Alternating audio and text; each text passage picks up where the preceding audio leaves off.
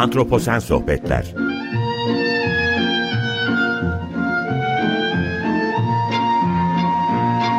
Hazırlayan ve sunan Utku Perktaş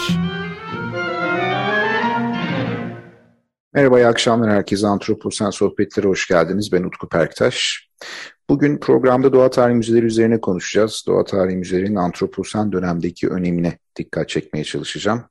Yabancı bir konuğum olacak. Ee, konuğuma gelmeden önce kısa bir giriş yapmak istiyorum konuyla alakalı. Doğa tarihi müzeleri neden önemli? Ee, özellikle bulunduğumuz insan çağında doğa tarihi müzelerinin değeri nedir? Şimdi doğa tarihi müzeleri genel olarak araştırma yapılan yerler olarak tanımlanabilir. Ve bu araştırma sonuçlarının eğitim amaçlı kullanılarak halka ulaştırıldığı merkezler olarak da tanımlanan yerler esasında. Ee, birçok kişi özellikle doğa tarihi müzelerini ziyaret eden birçok kişiye soracak olsak e, bu yerlerin halka açık, güzel vakit geçirebileceğiniz, eğlenebileceğiniz yerler olarak e, tanımlandığını görebilirsiniz birçok farklı insanı sorsanız ama müzeler araştırma koleksiyonlarının e, olmasıyla öne çıkan yerler esasında ve bu özellikle dioramaların olduğu e, biyolojik çeşitliliği sergilenen alanların arkasında farklı gruplara ait koleksiyonlar sayesinde buraların bulunduğumuz çağdaki önemi gerçekten çok yüksek. Çünkü birçok yok olan türe, türe ait örneklere de doğa tarihi müzelerinden ulaşabiliyoruz. Dolayısıyla e, farklı biyoçeşit, biyolojik çeşitlilik desenlerini farklı bölgelere ait gözlemlediğimiz yerler olarak karşımıza çıkıyor. E, müze örnekleri özellikle evrim, türleşme ve dağılım üzerine araştırmaların temelini oluşturan koleksiyonlara sahip. Bunlar doğru amaçlarla kullanıldığında koruma çalışmalarına öncülük eden sonuçların ortaya çıkmasını sağlıyorlar. Yine e, bir takım hastalıklara ilişkin verilerin de toplandığı yerler olarak doğadan insana geçen zoonotik hastalıklar gibi düşünebiliriz bunları. Bu hastalıklara ilişkin günümüzde de koronavirüs salgınını yaşadığımız bu dönemler, bu dönemde önemli bir e, veri sağlayan merkezler olarak da doğa tarihi müzelerini e, tanımlayabiliriz. Özellikle buradaki örnekler, e, bu örnekleri ilişkin veriler, mesela habitat alan notları gibi, ses kayıtları gibi, kuş türlerini düşünecek olsanız kuş türlerinin ses kayıtları, onların üreme kayıtları, farklı örneklere ait e, tarihlere bakaraktan yaş verileri, bunlara ilişkin verilerin toplanması, bunların bir arada değerlendirilmesi, bu örneklere ilişkin diyelim ki bir geniş hayvan koleksiyonu için bunu yapıyorsunuz bu hayvan koleksiyonları için e, yaşam öyküsü özellikleri hakkında her bir grubun farklı bilgi edinmemizi sağlıyor ve bununla ilişkin de önemli çıktıların e, ortaya konmasını sağlıyor esasında doğa tarihi müzeleri. Şimdi bu perspektifte bakacak olursak e, 2020 yılında doğa tarihi müzeleri 503 yeni türün tanımlanmasına yardımcı olmuş buradaki koleksiyonlar. E, İngiltere Doğa Tarihi Müzesi'nin hazırladığı bir rapordan bunu söylüyorum. Ve İngiltere Doğa Tarihi Müzesi'nin e, yöneticilerinin yaptığı açıklamayla koleksiyonların sadece İngiltere Doğa Tarihi Müzesi'nin koleksiyonunda 80 milyon örneğin olduğunu ve bu 80 milyon içinde de çok çeşitli türlerin olduğunu hatta bir kısmının keşfedilmeyen türler bile olabileceğini söylüyorlar ve e, düşünün hani bu koleksiyonda çalışan bilimciler, bilim insanları ne tür keşifleri gerçekleştirebilirler. Bu koleksiyonlar ne tür keşiflere gebe esasında e, bunun da altı çiziliyor. Şimdi 2020 yılında 503 e, yeni türün tanımlandığını söyledim. Bunlardan mesela en ilginci 2020 yılı için en ilginç türlerden bir tanesi Myanmar'da keşfedilmiş. E, 100 yılı aşkın bir süredir aslında müze koleksiyonunda duran bir örnekten, bir maymun örneğinden alınan deri, kemik örnekleri. Bunlar üzerine yapılan moleküler çalışmalar e, Myanmar'da sönmüş bir yanardağın eteklerinde yaşayan bir maymun türünün, yeni bir maymun türünün keşfedilmesine aracılık etmiş. Bugüne kadar bilinmeyen bir tür düşünün. Popolangur denilen bu yanardağın e, eteğinde bulunan bu tür Trachyptecus popa olarak hani dağın e, ismi de kullanılarak yeni bir tür olarak isimlendiriliyor.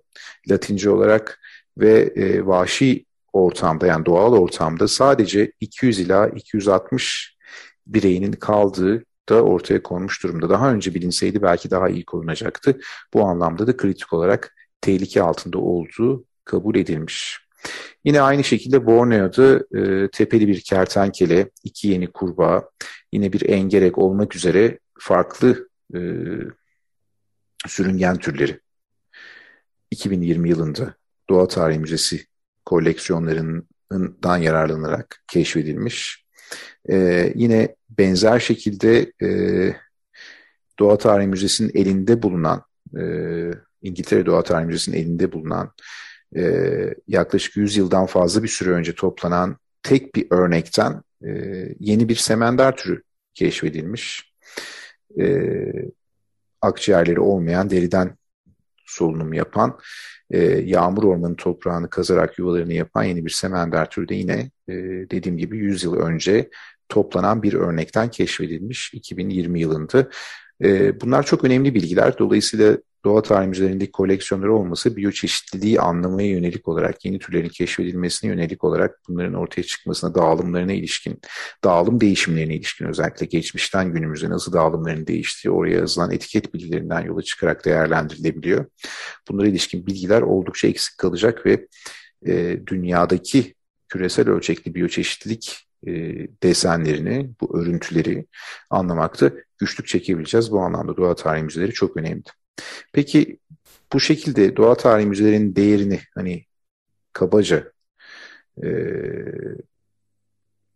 ortaya koyduktan sonra ülkemizdeki durum nedir? Ülkemizde bir doğa tarihi müzemiz var mı diye e, sizlerin aklına böyle bir soru gelebilir. Ülkemizde bir doğa tarihi müzesi var Ankara'da. E, MTA'nın içinde bir doğa tarihi müzemiz var ama koleksiyonlarla farklı gruplara ait koleksiyonlarla destekleniyor mu derseniz bilimsel çalışmaları açılıyor mu? Bu söylediğim gibi moleküler düzeyde çalışmalar yapılıyor mu? Böyle bir doğa tarihi müzemiz ne yazık ki ülkemizde yok. Bugüne kadar da kurulmamış. Çok da önemli bir eksik olarak karşımıza çıkıyor. Çünkü insan çağı içerisinde e, bu tür koleksiyonların özellikle tarihsel öneme sahip toplanmış koleksiyonların var olduğu müzelerin, doğa tarihi müzelerinin varlığı e, bulunduğumuz coğrafyalardaki biyoçeşitliliğin korunması adına çok önemli bir durum e, ortaya koyuyor. Biraz önce anlattığım e, örneklerden yola çıkaraktan bunu rahatlıkla anlayabiliriz esasında ama ülkemizde bir yok. Ülkemizde e, küçük e, üniversiteler içerisinde e, küçük müzeler var. E, küçük koleksiyonlardan oluşan böcek koleksiyonlarımızın olduğu. Örneğin benim de e, çalıştığım e, Hacettepe Üniversitesi Biyoloji Bölümü içinde bir küçük zooloji müzemiz var. E, önemli çekirge koleksiyonlarının olduğu bir müze. Tarihsel olarak baktığınızda ülkenin belki e, 40-50 yıllık e, biyoçeşitliliğini çekirgeler anlamında resmedebilecek bir müze olarak e, bölüm içerisinde duruyor. Ama sadece şimdi söylediğim şey e, bir e, böcek grubuna ait koleksiyonun olduğu müze hala çok önemli tabii tek tek bir grup olsa bile. E, bununla birlikte 1950'ler 60'larda özellikle ülkemize İkinci Dünya Savaşı sırasında gelen Alman bilim insanlarının katkılarıyla toplanan bir takım örnekler var. İstanbul Üniversitesi'nde de bunları görebiliyoruz ama mesela orada bir ornitoloji koleksiyonu oluşturulmaya çalışılmış kuş koleksiyonu Hans Kümerlöwe tarafından. E, Türkiye'nin dört bir tarafında dolaşmış Hans Kümerlöwe bir Alman ornitolog.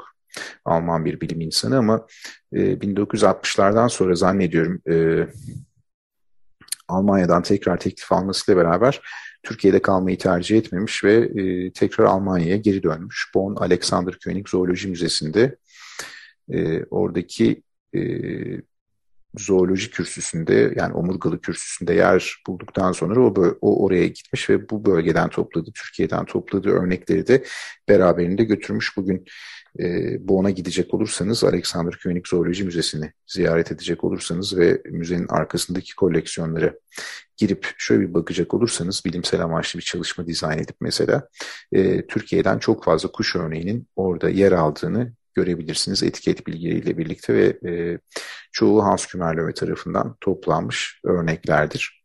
Ben de o koleksiyonda çalıştım doktora tezim süresince ve e, doktora tezimde hani önemli çıktılar elde etmemi sağlayan örneklerin ölçümlerini orada yapmıştım.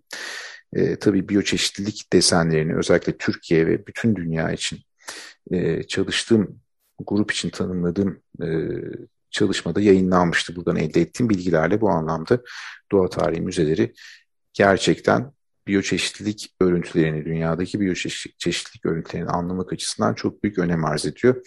Ülkemiz için bir eksik olduğunu da altını çizmek istiyorum. Ee, bugün e, bu kısa girişten sonra bugünkü konuğum kendi coğrafyamızdan değil, e, Kuzey Amerika'ya gideceğiz ve Kuzey Amerika'dan Amerikan Doğa Tarihi Müzesi'nden bir konuğum olacak. Amerikan Doğa Tarihi Müzesi de çok önemli bir müze, New York'ta yer alıyor.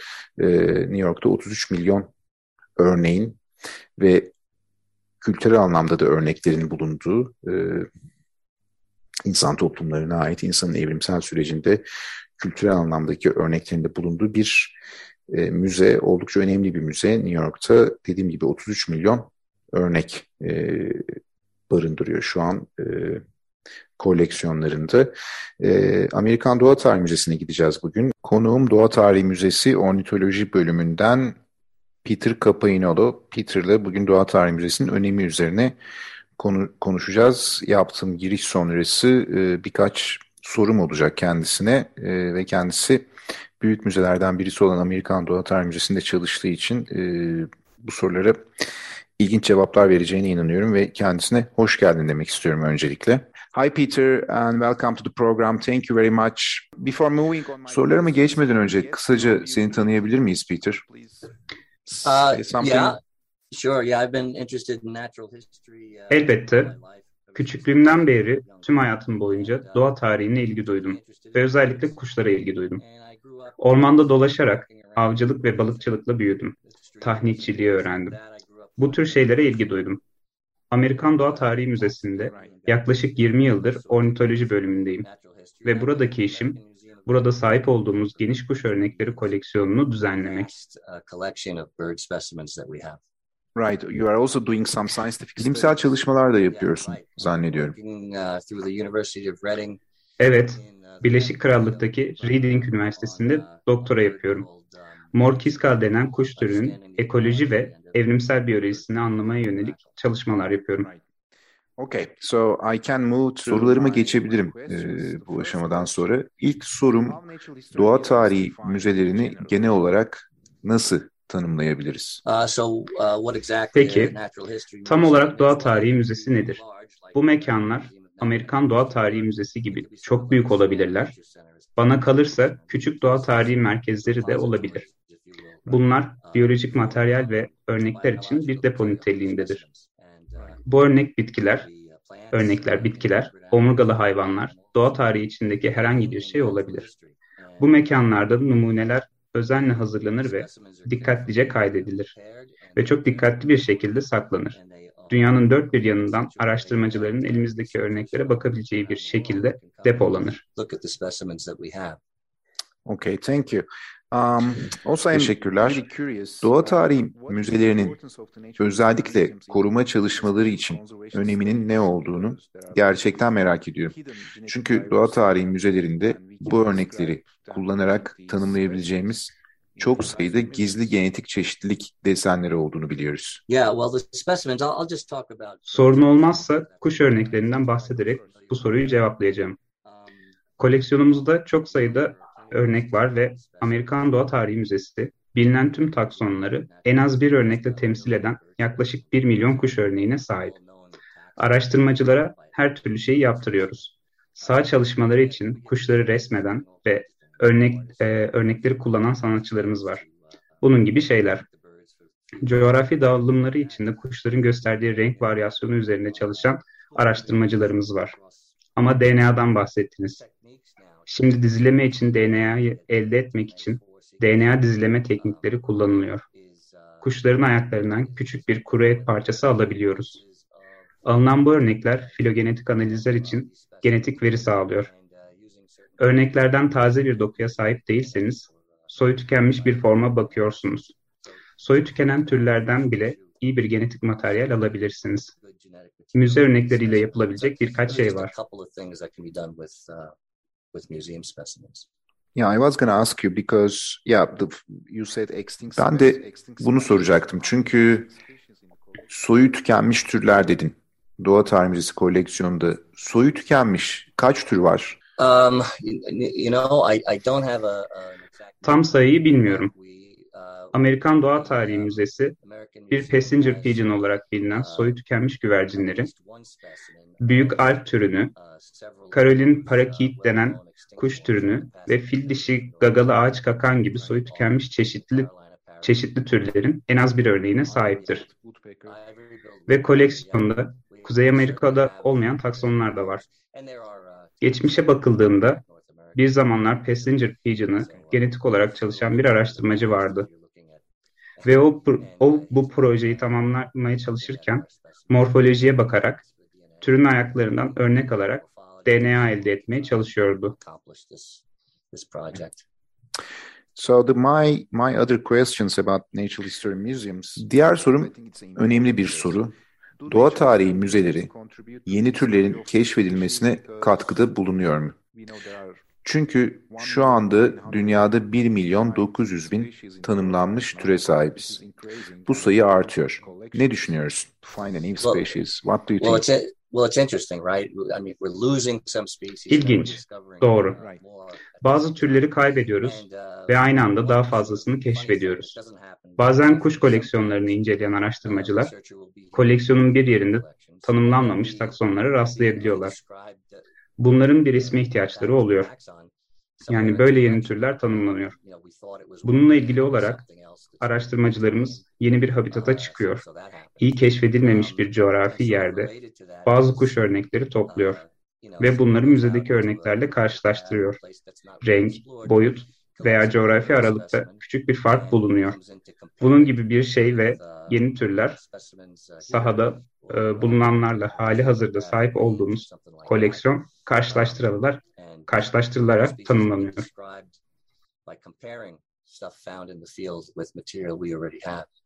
Okay. Yeah. Okay, so my last question Son sorum antroposen dönemi içinde doğa tarihi müzelerinde yapılan çalışmalar ne, ne gibi katkılar sağlıyor? Özellikle antroposen dönemi.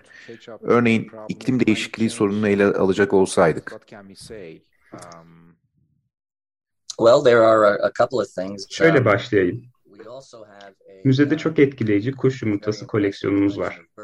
Yani açıkçası sadece içeriği boşaltılmış kabukların olduğu bir koleksiyon. Hatırladığım bir çalışma, insan açısından çevre üzerinde etkisi olan bir şey üzerine. Kuzey Amerika'da kimyasal pestisit DDT kullanıyorduk. Bazı yırtıcı kuşların, şahinler, kartallar, doğanlar gibi bazı türlerin azaldığını fark etmeye başladık. Bu türler besin zincirlerinin, zincirinin üst sıralarında yer alırlar ve bu kimyasal DDT çok üst seviyelerde hareket e, ediyor.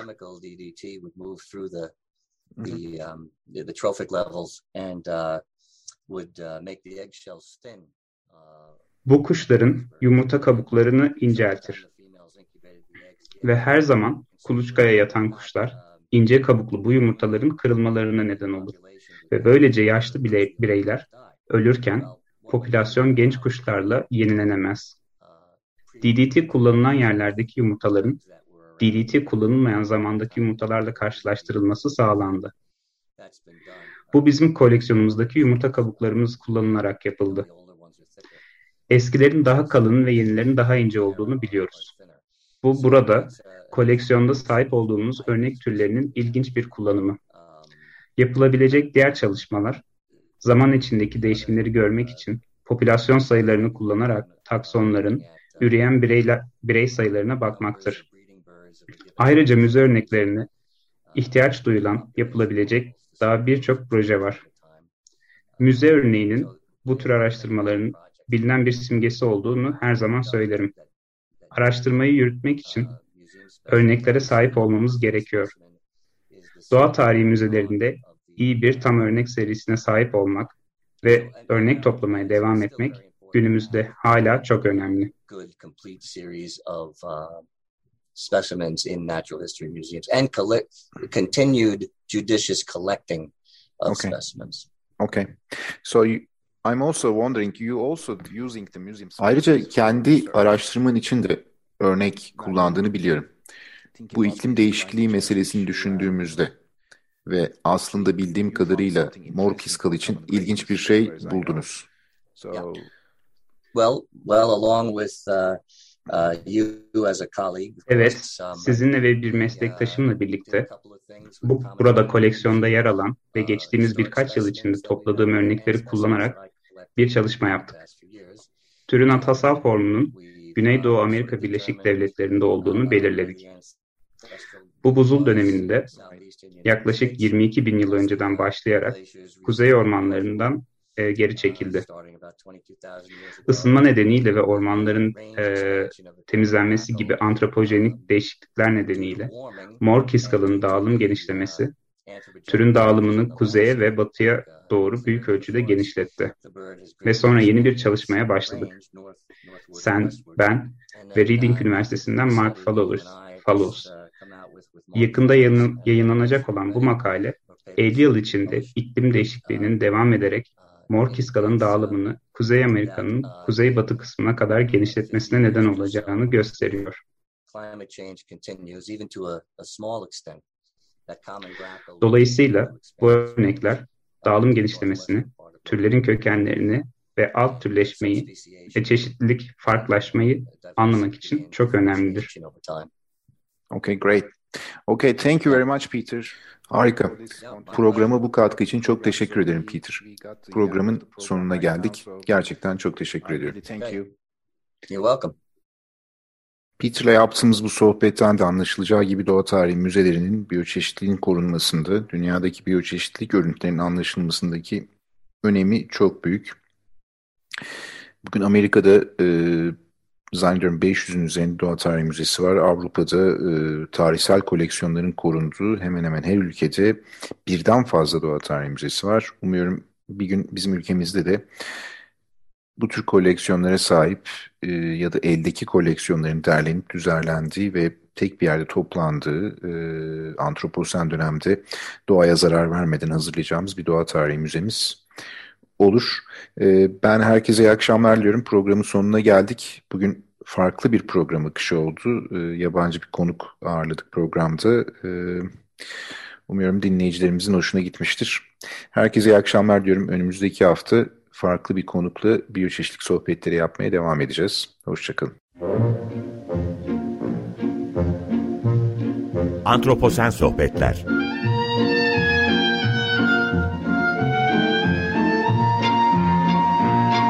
Hazırlayan ve sunan Utku Perktaş